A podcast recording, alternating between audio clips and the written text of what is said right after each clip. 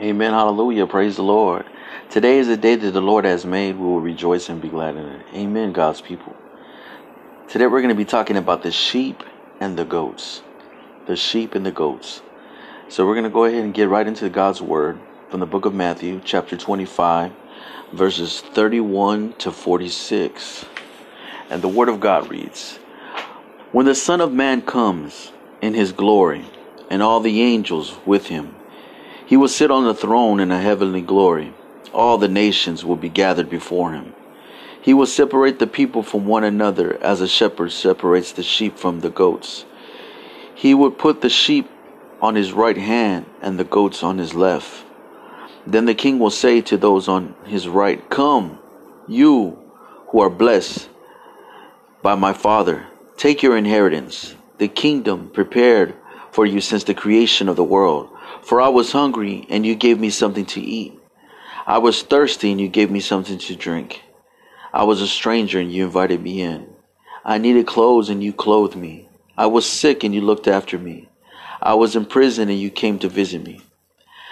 Then the righteous will answer him, Lord, when did we see you hungry and feed you, or thirsty, or give you something to drink? When did we see you a stranger and invite you in, or needing clothes and clothe you? When did we see you sick or in prison and go visit you? The king will reply, I tell you the truth. Whatever you did for one of the least of these brothers of mine, you did for me. Then he would say to those on the left, Depart from me, you who are cursed, into the eternal fire prepared for the devil and his angels. For I was hungry, and you gave me nothing to eat. I was thirsty, and you gave me nothing to drink. I was a stranger, and you did not invite me in. I needed clothes, and you did not clothe me. I was sick and in prison, and you did not look after me. They also will answer, Lord, when did we see you hungry, or thirsty, or a stranger of needing clothes, or sick in prison, and did not help you? He will reply, I tell you the truth. Whatever you did not do for one of these least of these, you did not do for me. Then they will go away to eternal punishment, but the righteous to eternal life. Amen. Amen, God's people. So we're seeing here the sheep and the goats. The sheep and the goats. Now, the sheep are the people that are being led by who? By the pastor. And who is our pastor? Our Lord and our Savior Jesus Christ, right? So those of us that are, are the flock of our Lord, we're flocking with the Lord, we're, we're his flock, then we will abide by him, right? And we will operate in the love and the tender mercies of our Lord and our Savior Jesus Christ. As we see here, and it's all that is being highlighted within this whole entire passage, we see that what we do for people we do for God. What we do for people, we do for God.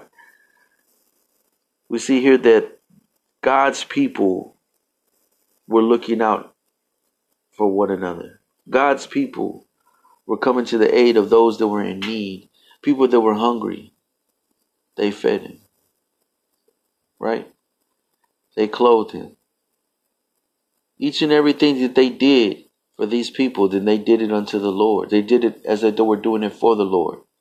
And so the time is coming, God's people, that the Lord is going to separate the sheep and the goats. And many will, will, will claim to be sheep, but are truly goats.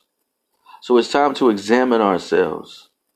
It's time to examine ourselves. It's time to put behind us anything that is hindering us from our walk. And let us flock let us flock with the king and not with the enemy. Let us be sheep and not goats. Let us be led by our lord and our savior jesus christ. Let us extend goodwill to our brothers and to our sisters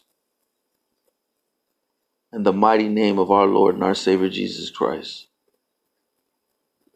Let us operate in this love and this mercy. I love you in Christ. This has been Reverend Garza, Street Evangelist. I love you and God bless.